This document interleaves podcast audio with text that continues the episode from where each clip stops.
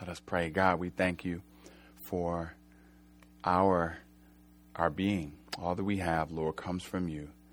Take us, move us, and use us. Allow your word to go forth, that your people might understand it and be moved to action. It's in Jesus' name we pray. Amen. I've seen people flourish in certain strengths, in certain weaknesses, in certain just elements. Have you ever just seen somebody where you like, man, whether you think you good or bad is irrelevant.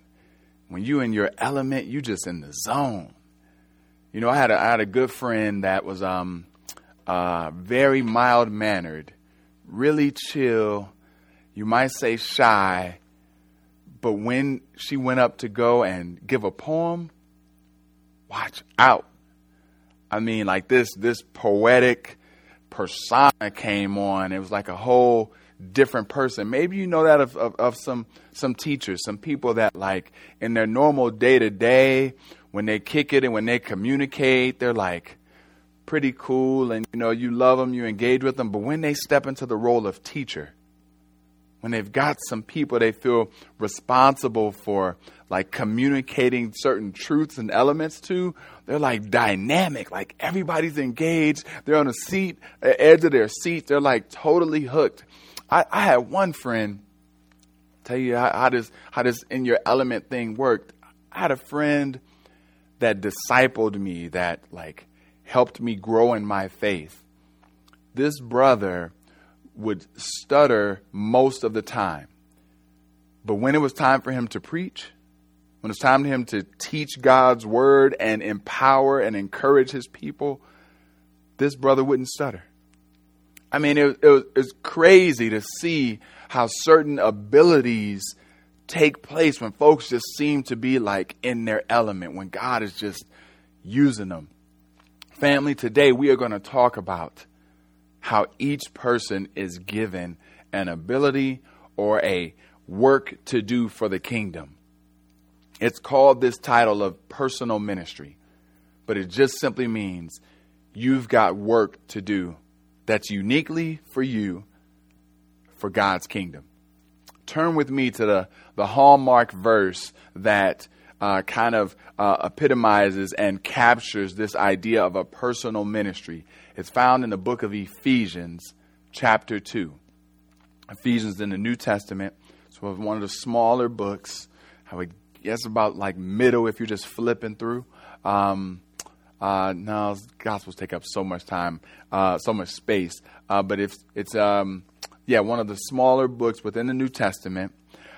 It's this book where it's a little bit different. Most of the books that you find that this man named Paul wrote, this apostle wrote, this man who started a bunch of churches and helped them flourish and do well. Most of those books, Paul is responding to an actual situation.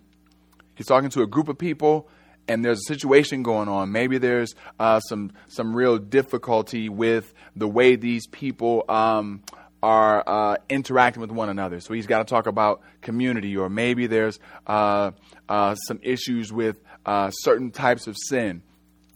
The book of Ephesians is a little bit different. The book of Ephesians is almost as if somebody said, hey, Paul, what's it mean to be a strong Christian?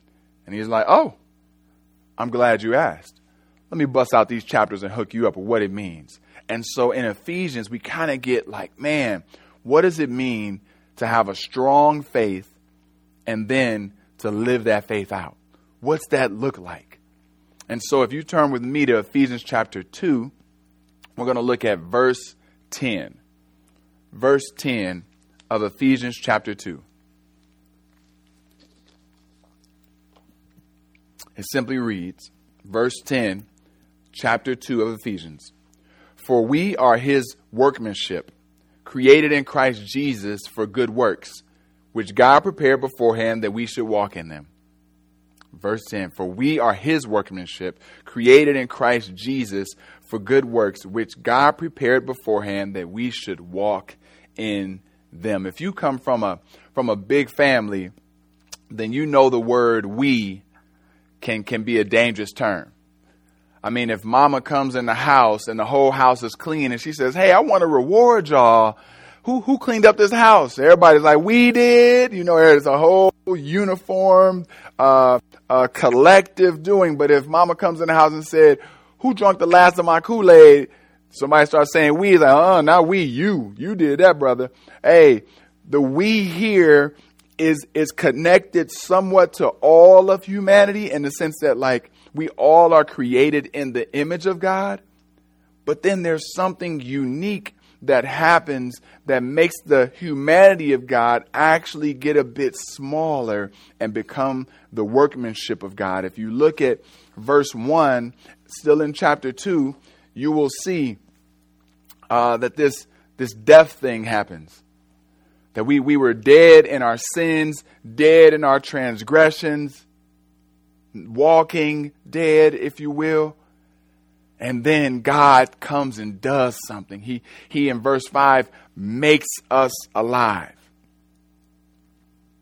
And then what happens is we now are the we that God is talking about. We now are his workmanship. And what is his workmanship? When I used to, when I was in seminary studying, just trying to learn more about God so that I could faithfully engage with his word while encouraging believers and non-believers, I would get up at 5:30 in the morning because I cleaned. I was on the maintenance staff and cleaned the bathrooms and the students' classrooms and things of that nature. And the specific building that I was in charge of cleaning was the arts building. And artists are a little different. Even though they have like separate classes, for the most part, they have keys to the building because they have large projects that they have to create, and they have to come and go as they please. And so I was able to see something like beautiful take place where a student would start with this big just lump of clay, and they would add water to it, start shaping it, molding it. And over the course of weeks, it would turn from this lump of clay or this giant rectangle of ivory. And over time, as it's chiseled away or molded and formed, it became this beautiful sculpture. They didn't even oftentimes have to write words that would describe it, because you could look at it and just see how it was this beautiful manifestation of their hands. Family, God is saying unto us, there was humanity, but humanity got smaller because of what God did for them in saving their lives. And one of the ways in which he saved us was to show that we went from death to life. And he stood back and said, look at my creation. Look at what I've formed. Look at what I have done. Look at this beautiful masterpiece. And so we are his workmanship, but we're not his workmanship created just to simply be about ourselves. Continue in that verse with me. It says, created in Christ for good works. That now, as you have been reborn, as you have been remade, as you have been fashioned by God and given the opportunity for new life, there's a purpose by which he said, I'm going to stand back, shape you, make you, and I got a purpose. And it's in Jesus Christ for good works. In Jesus Christ, meaning that without Jesus, the new shaping doesn't happen. Because he is the one, he is the glue, he is the one that holds it all together, makes it all possible. And so in Jesus Christ, we are taken from death to life, reborn. I used to watch a show around Christmas, and it was one of my favorites. It's called Scrooge. And yes, I liked all forms of Scrooge. I liked the black and white one. I liked the DuckTales one. Some of y'all old heads know what DuckTales is. Some of y'all young heads don't know about that yet. But Scrooge was really interesting because after he was able to see the new opportunity he had at life, he realized he was created for a different purpose. a different way to interact with people, a different way to care for people, that the goals that he had were all wrong. He was to be about a different set of goals. And what happens here in verse 10 is God creates us, makes us his masterpiece. And then because Jesus Christ is at the heart of it all, we now have a different set of aims, a different set of goals, a different motivation and result of work. See, our good works flow from a good God. And we don't do these things because we owe him. This is not a work off your faith approach. This is one of those things where we continue. The whole 10 verses talks about, hey, we can boast in nothing. We've done nothing. And so what happens is God saves us, remakes us, puts us in, makes us new. And then we, out of that joy of who he is, work it out. We're not trying to earn God's favor. We already have God's favor. So the good works we go do is the representation of what God has already done in us.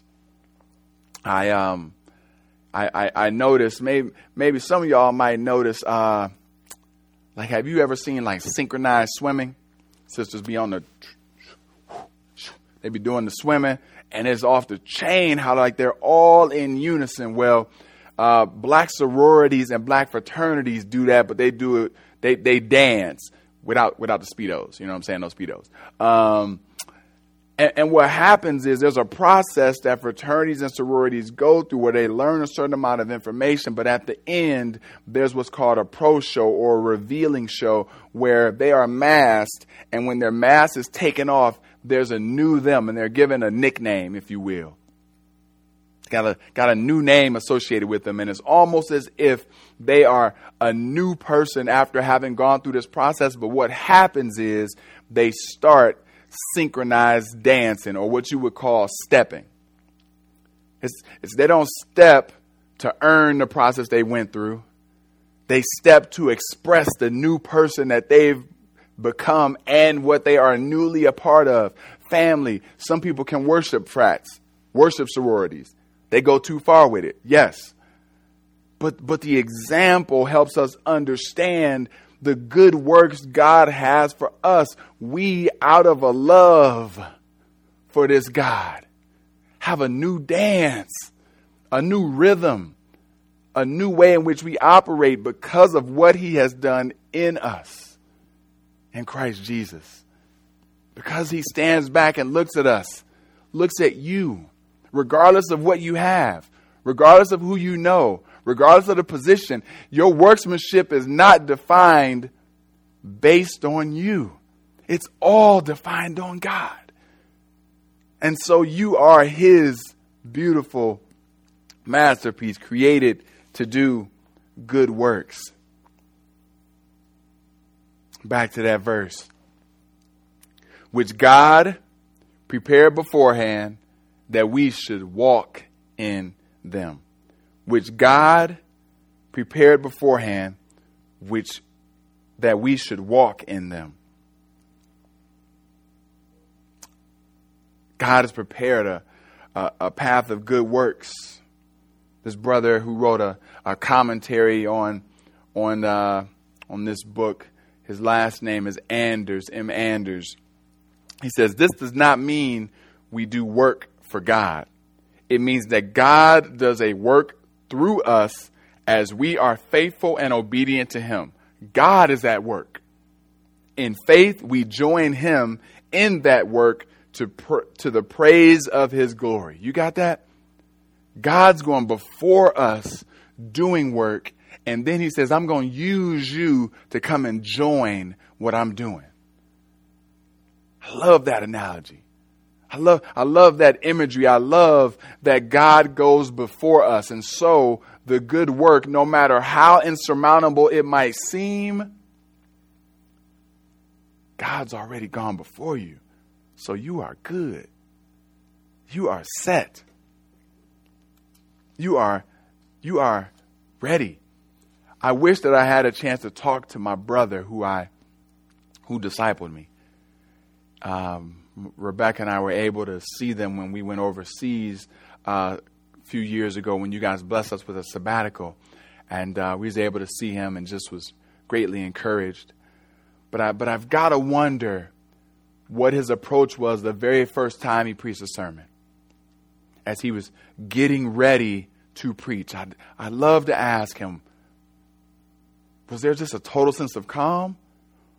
Or were the things, the times you had stuttered leading up to that, made you fearful of preaching? How would he have responded if God had just come and said, don't worry, I'm going before you. Don't worry, I'm going to prepare you. Don't worry, stuttering won't happen in this situation. Family, he goes before us. And all he's asking is that we should walk in it. I have 5 kids, and my kids are beautiful, and I've taught 4 of them how to ride a bike. And each time we do this, each kid goes through the same kind of process. You know, first we start out with the little 3-wheel trike, get you ready. Then we put on them training wheels, and then we take the training wheels off. And each time we take the training wheels off, the child does 2 things. They look back to make sure that daddy's got them, and they grip the handlebars so tight. It's a desire to be in control and to know nothing's going to go wrong.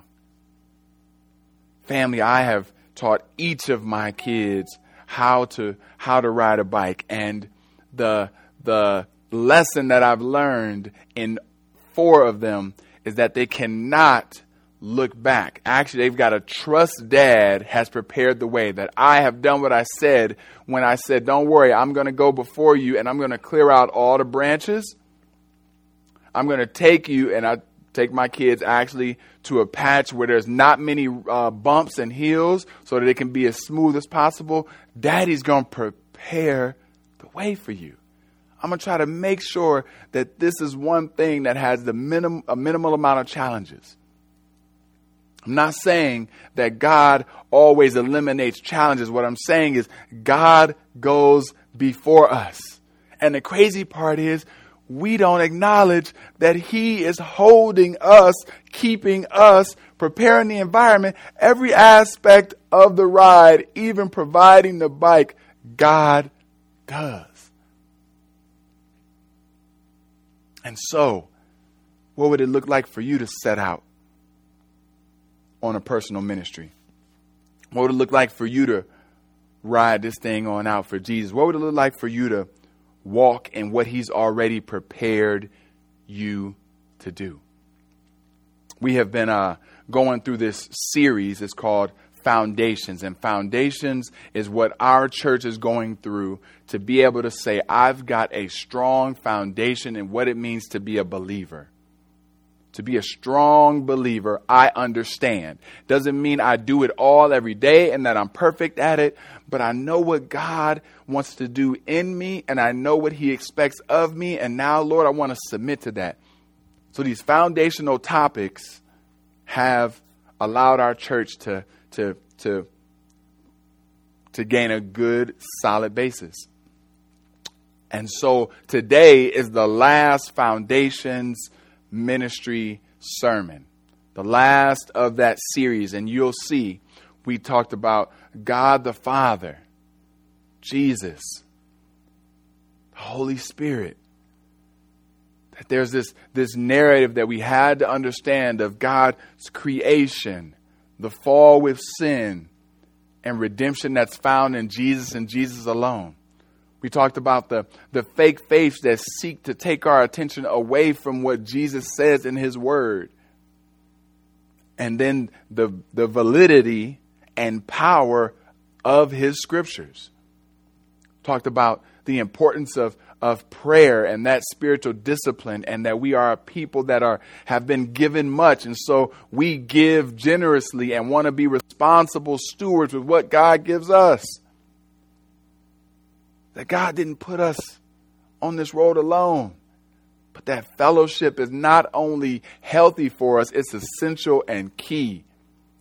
There's certain spiritual gifts God gives us, and an abundant life is found in Jesus and Jesus alone. And He expects that of us, that we have a missional posture of living and a personal ministry.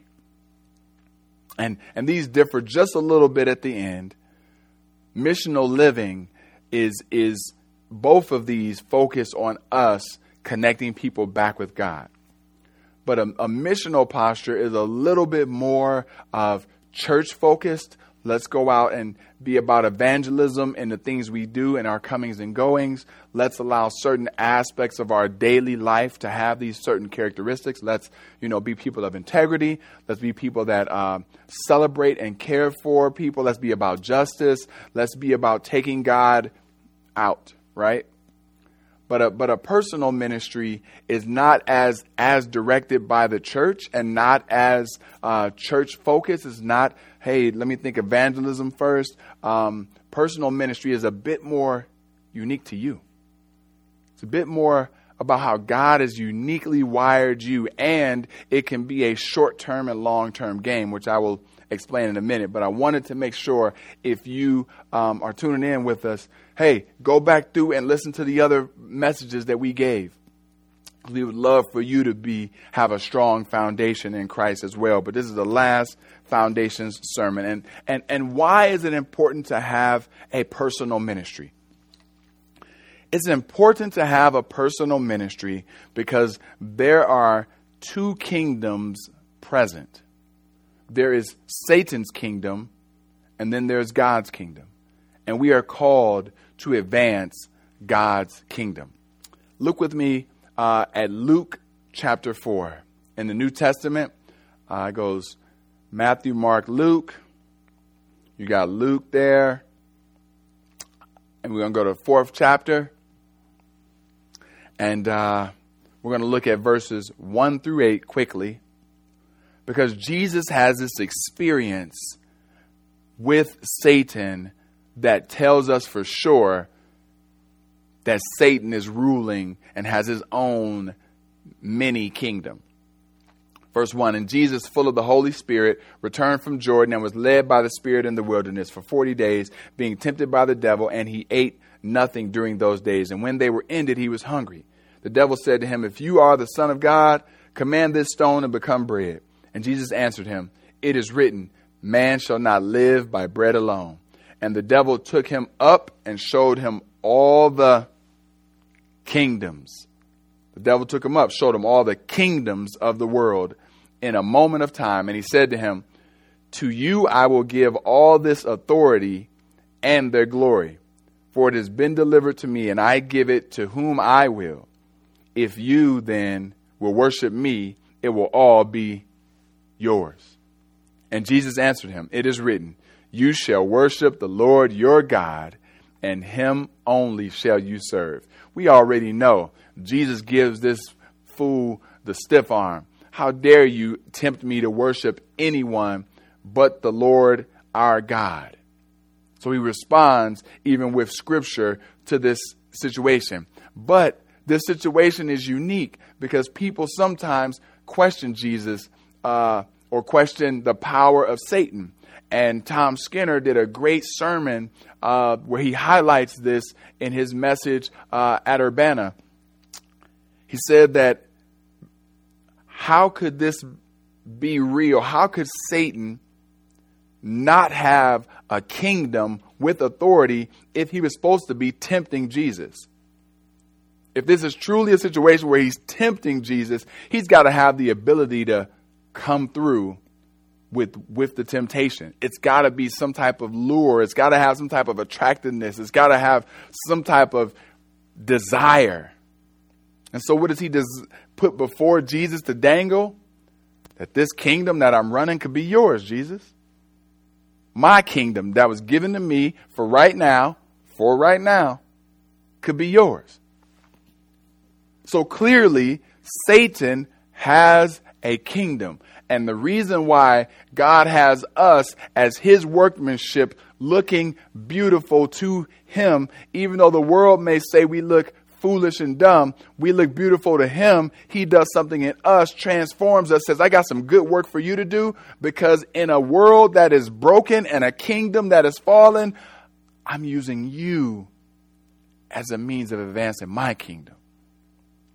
I need you to be one of my agents of transformation. I am already moving forward. Now come join my kingdom army. You.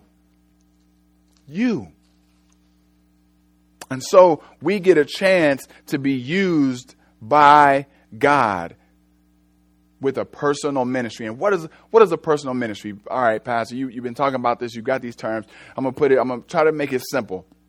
A personal ministry in some just Pastor Leon Lamus terms is something that stirs your heart to respond as Jesus would. Something that stirs your heart, meaning that you see it, care about it, and it leads you to respond as Jesus would. Jesus has already gone before you. And so that response can look like a variety of things. And that's what I'm going to spend some time talking about. Some of these different ways that personal ministries have been birthed out of people. But one of the ways I want to give you just some general areas where you can see personal ministry flourishing. These are not in order of priority, but I will say the first one is the most important. You got family, missions with the church. And that's, what I should have said was ministries with the church.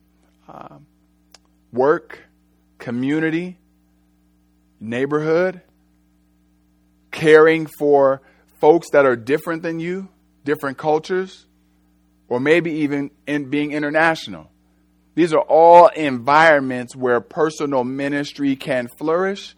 Sometimes you hear someone say personal ministry and it's like, you can't do that at work. That's unwise. Work can totally be the place where your personal ministry flourishes. Family can totally be the place where we have throughout family times where aunties and uncles almost become mamas and daddies. Why? Because someone sees a need within the family, their heart is stirred, and they jump in, get involved as Jesus would. Where they step in and say, no, not on my watch. But a kingdom Jesus response isn't just a physical response. Jesus would always lead you to serving God. Always lead you from being healed to responding with your life as one of gratitude, not simply lip service, but lead you to something bigger than just a healing, lead you to a spiritual healing as well. And so I'm just putting down these first six, and I'm about to go a bit deeper, but I want to ask just a quick poll question. Is there a person or a group of people that God has placed on your heart as a group that you could reach? Don't think about don't think of how many obstacles, don't think of anything. Just think right now, man, is there a person or a group that like comes to mind that God has put on your heart to care for, to love and serve, to reach? I'm going to give you some examples to help flush this thing out. All right.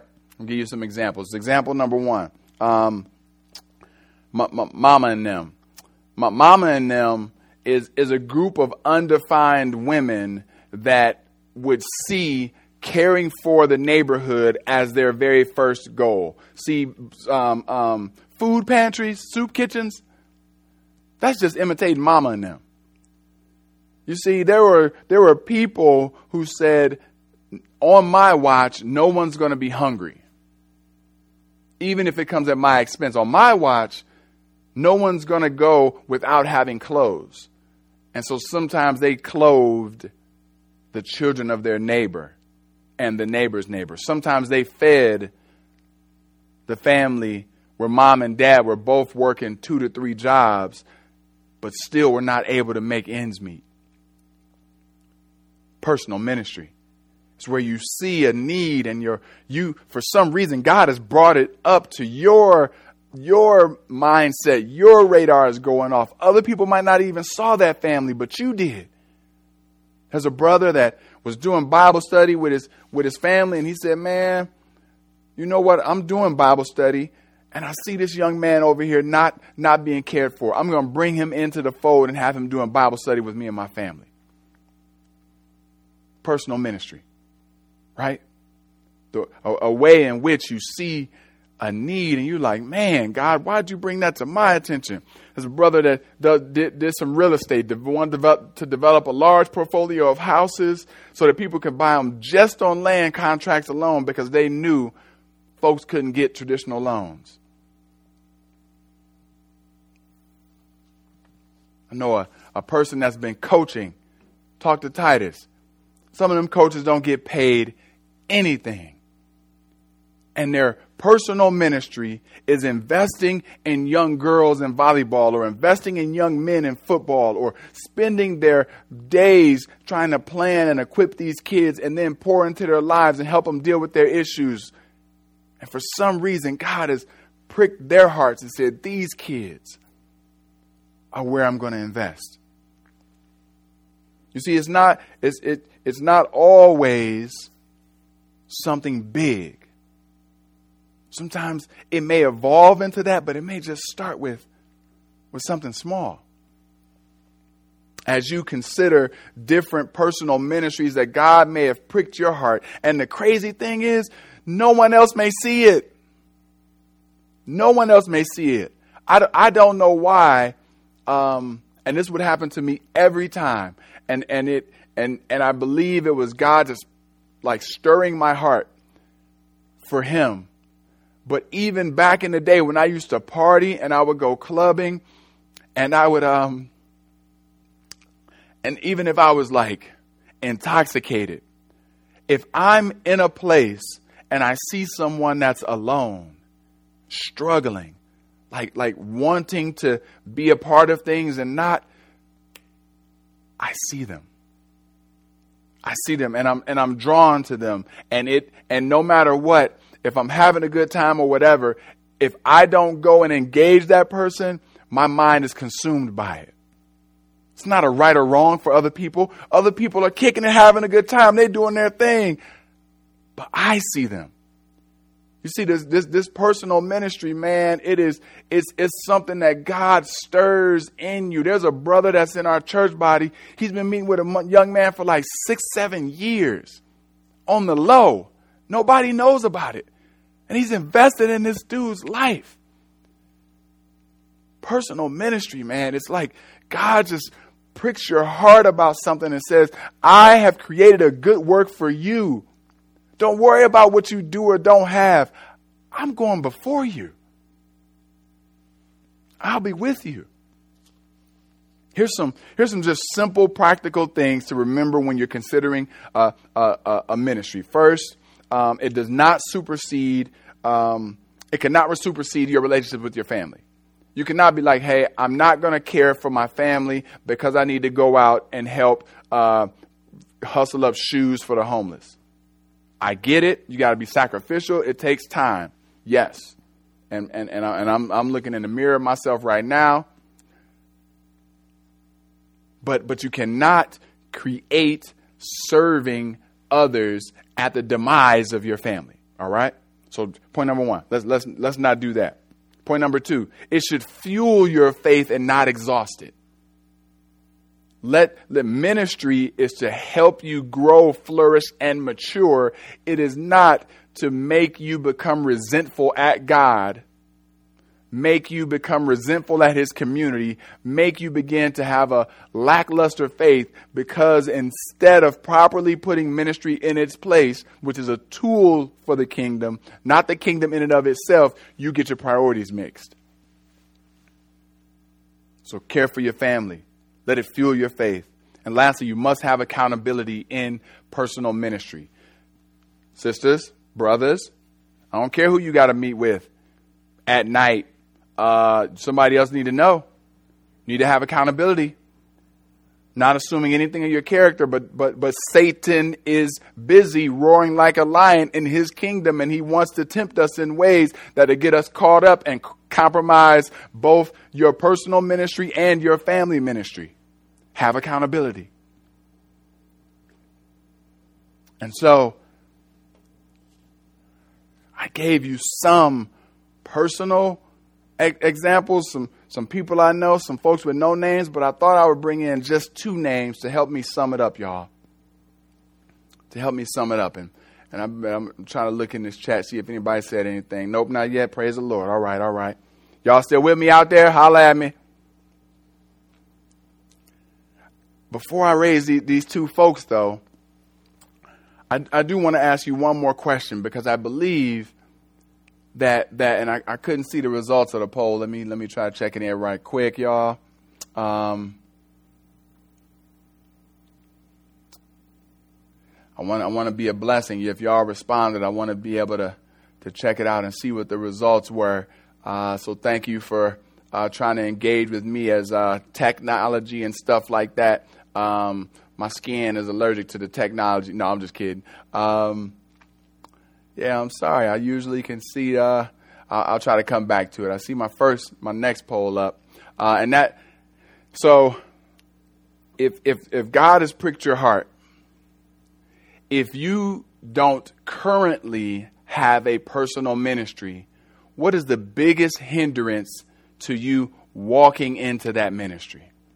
Whatever it is, I'm not assuming that you might be the dude that starts an orphanage in Zimbabwe.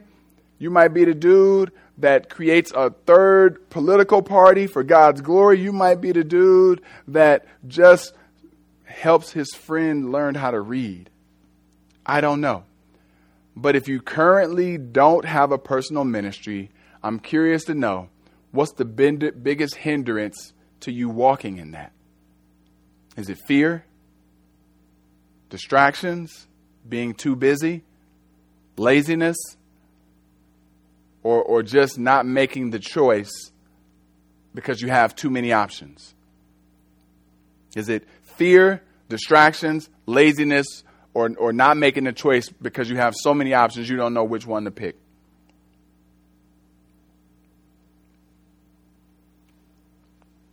Click that for me and let me know your thoughts. And I'm gonna work on this thing to be able to see it. I see some responses going on there. I wanna just highlight two people. Two people that I've seen as I know them and I know their character, and God has allowed me to have a unique vantage point into their lives. I've been humbled by the way they live and greatly encouraged. I want to highlight a sister in our body named Laura.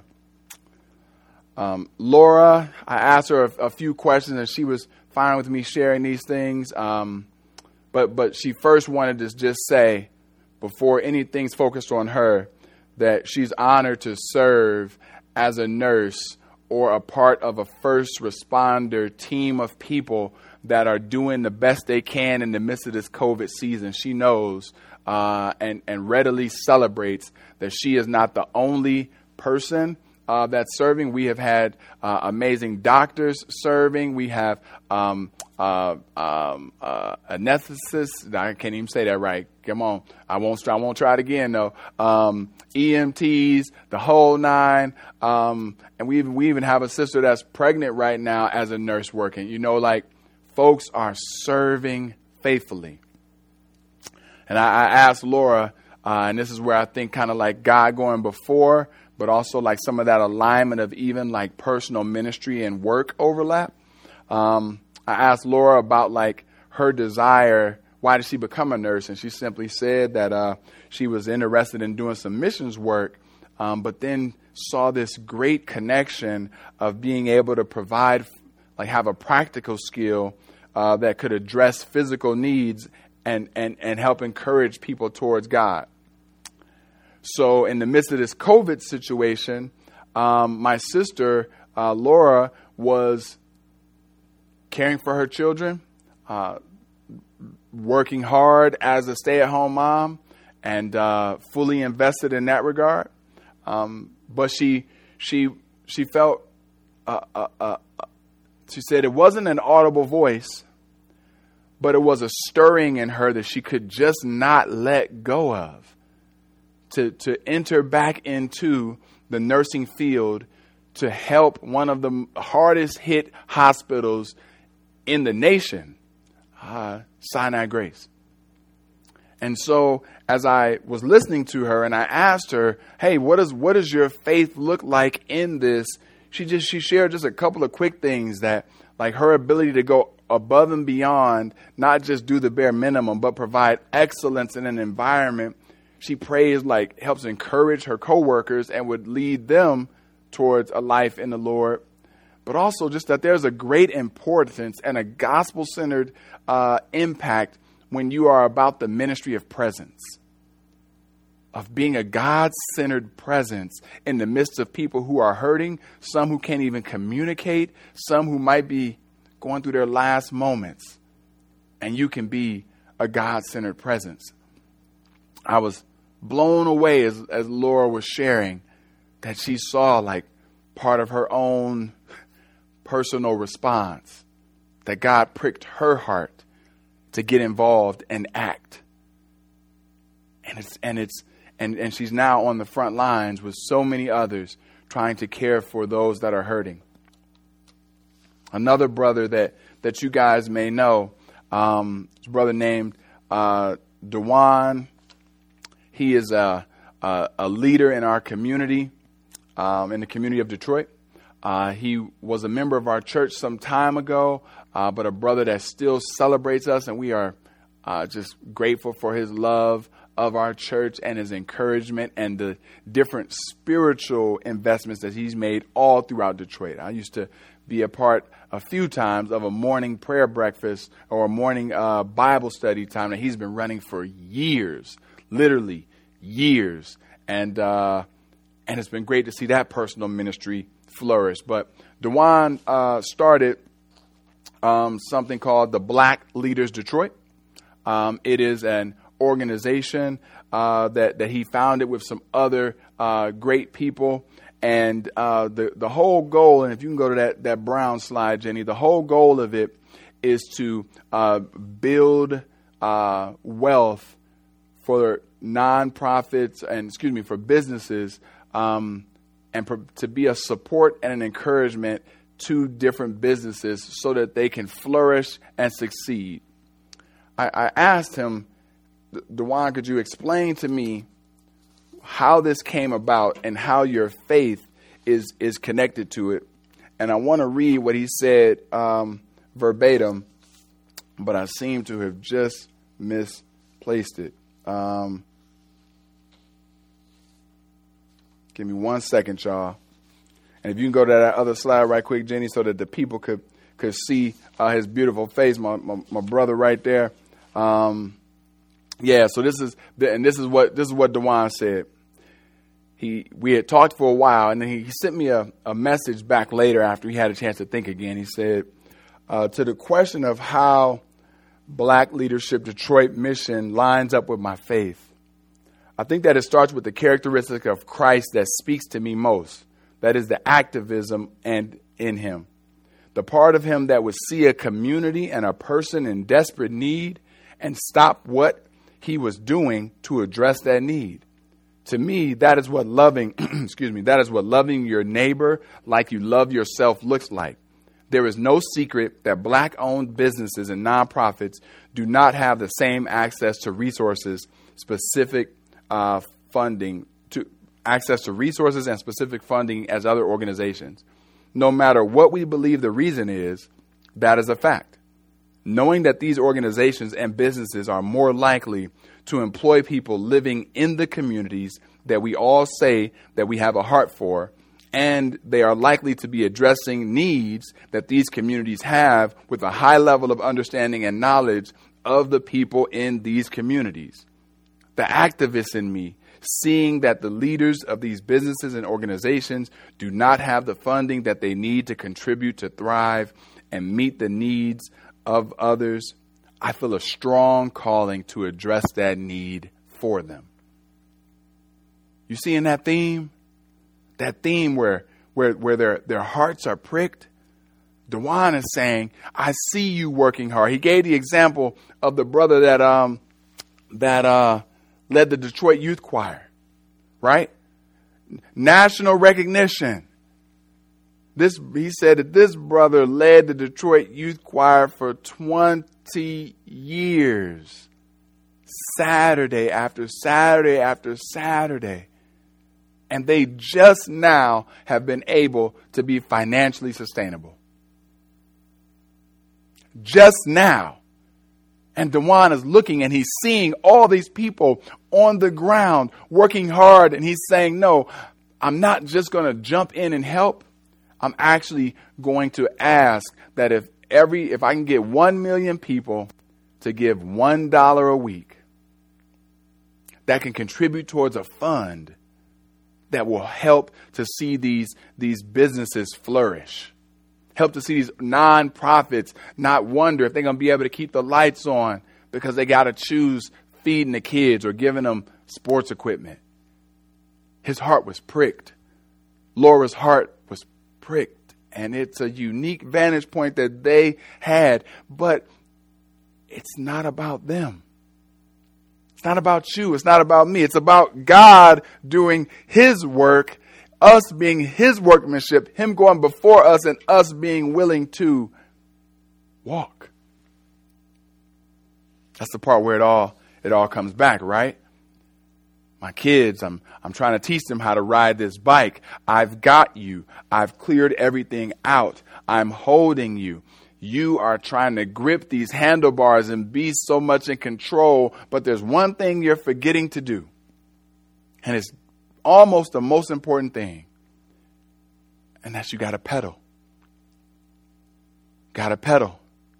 Your body is so locked up in fear that you're not doing the basics that you did on the trike, the basics that you did when you had training wheels, when you knew that safety was in place, you were pedaling all over the place. But now that there's a fear of falling, you won't pedal. Family, God is saying to us, I got you. I'm here. But I need you to walk. I need you to take the steps. I need you to act, to move. There are people who you see that other people don't. And it is not the expectation that you will respond immediately. If a doctor can take 12 years, 13, somebody help me. Lawyers can take 7 to 8 just to be prepared to be able to serve and care for their clients or their constituencies. You're not expected to do this in a day, but you're expected to do it. You're expected to respond. You're expected to start taking steps. I don't know what that is for you. But I trust the Holy Spirit is at work in you. But there's a catch, right? Because all of this makes sense to some people who feel like they're a part of us. They're a part of the we. They have had their life transformed from life to death. Excuse me, from death to life. Their life has been transformed. They're newly made. And the question you have to ask yourself as a person that's listening right now is, are you in that camp? Is Jesus your Lord, and has he remade you for a work that's greater than you could ever imagine? Yes, it can take place at your job. Yes, it can take place within your family. Yes, it can take place on your block. But he doesn't go before everyone to do good works if you reject him.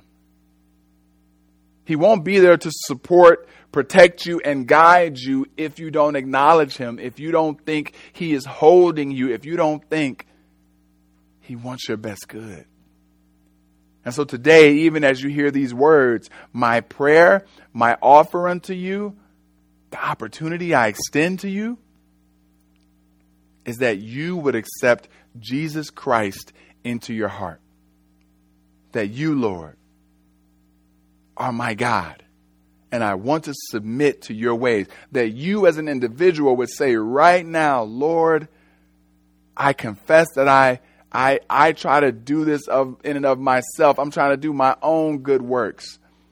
And at the end of the day, my good works are not here to point people back to you. They're to do a variety of other things. You heard me start out even talking about Sister Pie earlier. People can do good works. People can do good things. They can imitate the beauty of God, but good works flow from God because he prepared them and he's gone before them. There was only one person that we deem truly good, and that's Jesus Christ. And if you are not connected to him, then you are doing an imitation at best of his beautiful character. And we're grateful for the things that you may be doing. You may be doing some nice stuff, but it falls short if God is not at the heart of it. So today, say, God, I want you at my center, and I'm willing to submit to your ways so that you might be the king of my life. If that is what you have said even today, after this time, we will have a breakout session, a Zoom meeting, which will be posted in the chat. We want to welcome you to jump in and meet up with me after that time, after this time, as I would love to talk with you about next steps in what it means to grow in Jesus, and talk to you about some of those other foundations so you can properly understand what your personal ministry might be. But if you're a person that is already sanctified and you believe that God is your king, there's a call to sanctification for you. And it may be joining something beautiful that's already taken place. You know, we have a sister that faithfully has been a tutor at Mac Lit for the past 6 years. See, sometimes it's jumping in things that are already created for godly good, and you're being faithful to that. But other times, it might mean God pricks your heart to go do your own thing for people that you see. And what I would ask you to do is not keep that to yourself. That you would share it with someone and ask someone, hey, will you just start praying with me about this? Not saying for you to go do any research, not saying for you to go do. First, I'd like you to be in the presence of God as you consider what he's stirring in your heart for others. Because I believe out of that prayer time, out of connecting with God, God will move you. God will lead you. God will go before you. Let us pray. Father, we are grateful. We get to be a member of your army. We are used by you, for you, and Satan is defeated. I'm grateful, Lord, that you allow us to be a light in dark places, but we're simply a reflector. You are the great light, and we simply show people you. Lead us in that. Help us in that. Don't let fear, which 30% of our people struggled with. Don't let distractions that seem to just overwhelm us and keep us so busy that we choose not to respond, which 25 of our people said. Don't let laziness and slothfulness and just apathy, which, 5% of our people shared. And Lord, don't let just our inability to choose when there's so many good options out there. Don't let 40% of our people just not act. God, you're not asking us to make the perfect choice. You're asking us to trust you as we walk. And that's what we want to do. It's in your name we pray, Jesus. Amen.